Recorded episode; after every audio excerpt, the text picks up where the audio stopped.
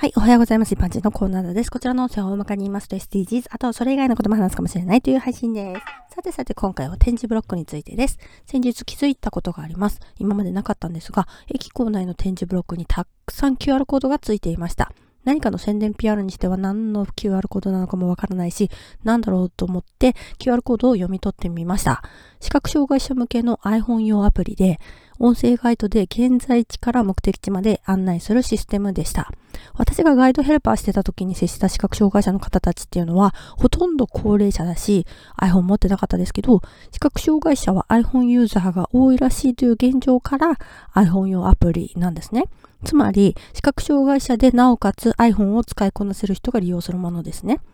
iPhone は視覚障害者にとって他にも便利な機能があるんですかね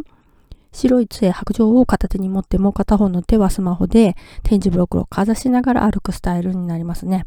左何メートル、目的地に到着しましたっていうようなアナウンスが流れるから、改札までスムーズに行けるっていうわけです。アプリをダウンロードしたり、メニュー画面を操作したり、QR コードをスキャンするにもどこに QR コードがあるのか、なんとなくでも見える人を想定しているのかなと思いますけど、もし利用している人に出くわしたら、展示ブロックの上を下がらないで譲りましょうね。ではでは今回この辺で次回もお楽しみにまた聞いてくださいね。ではまた。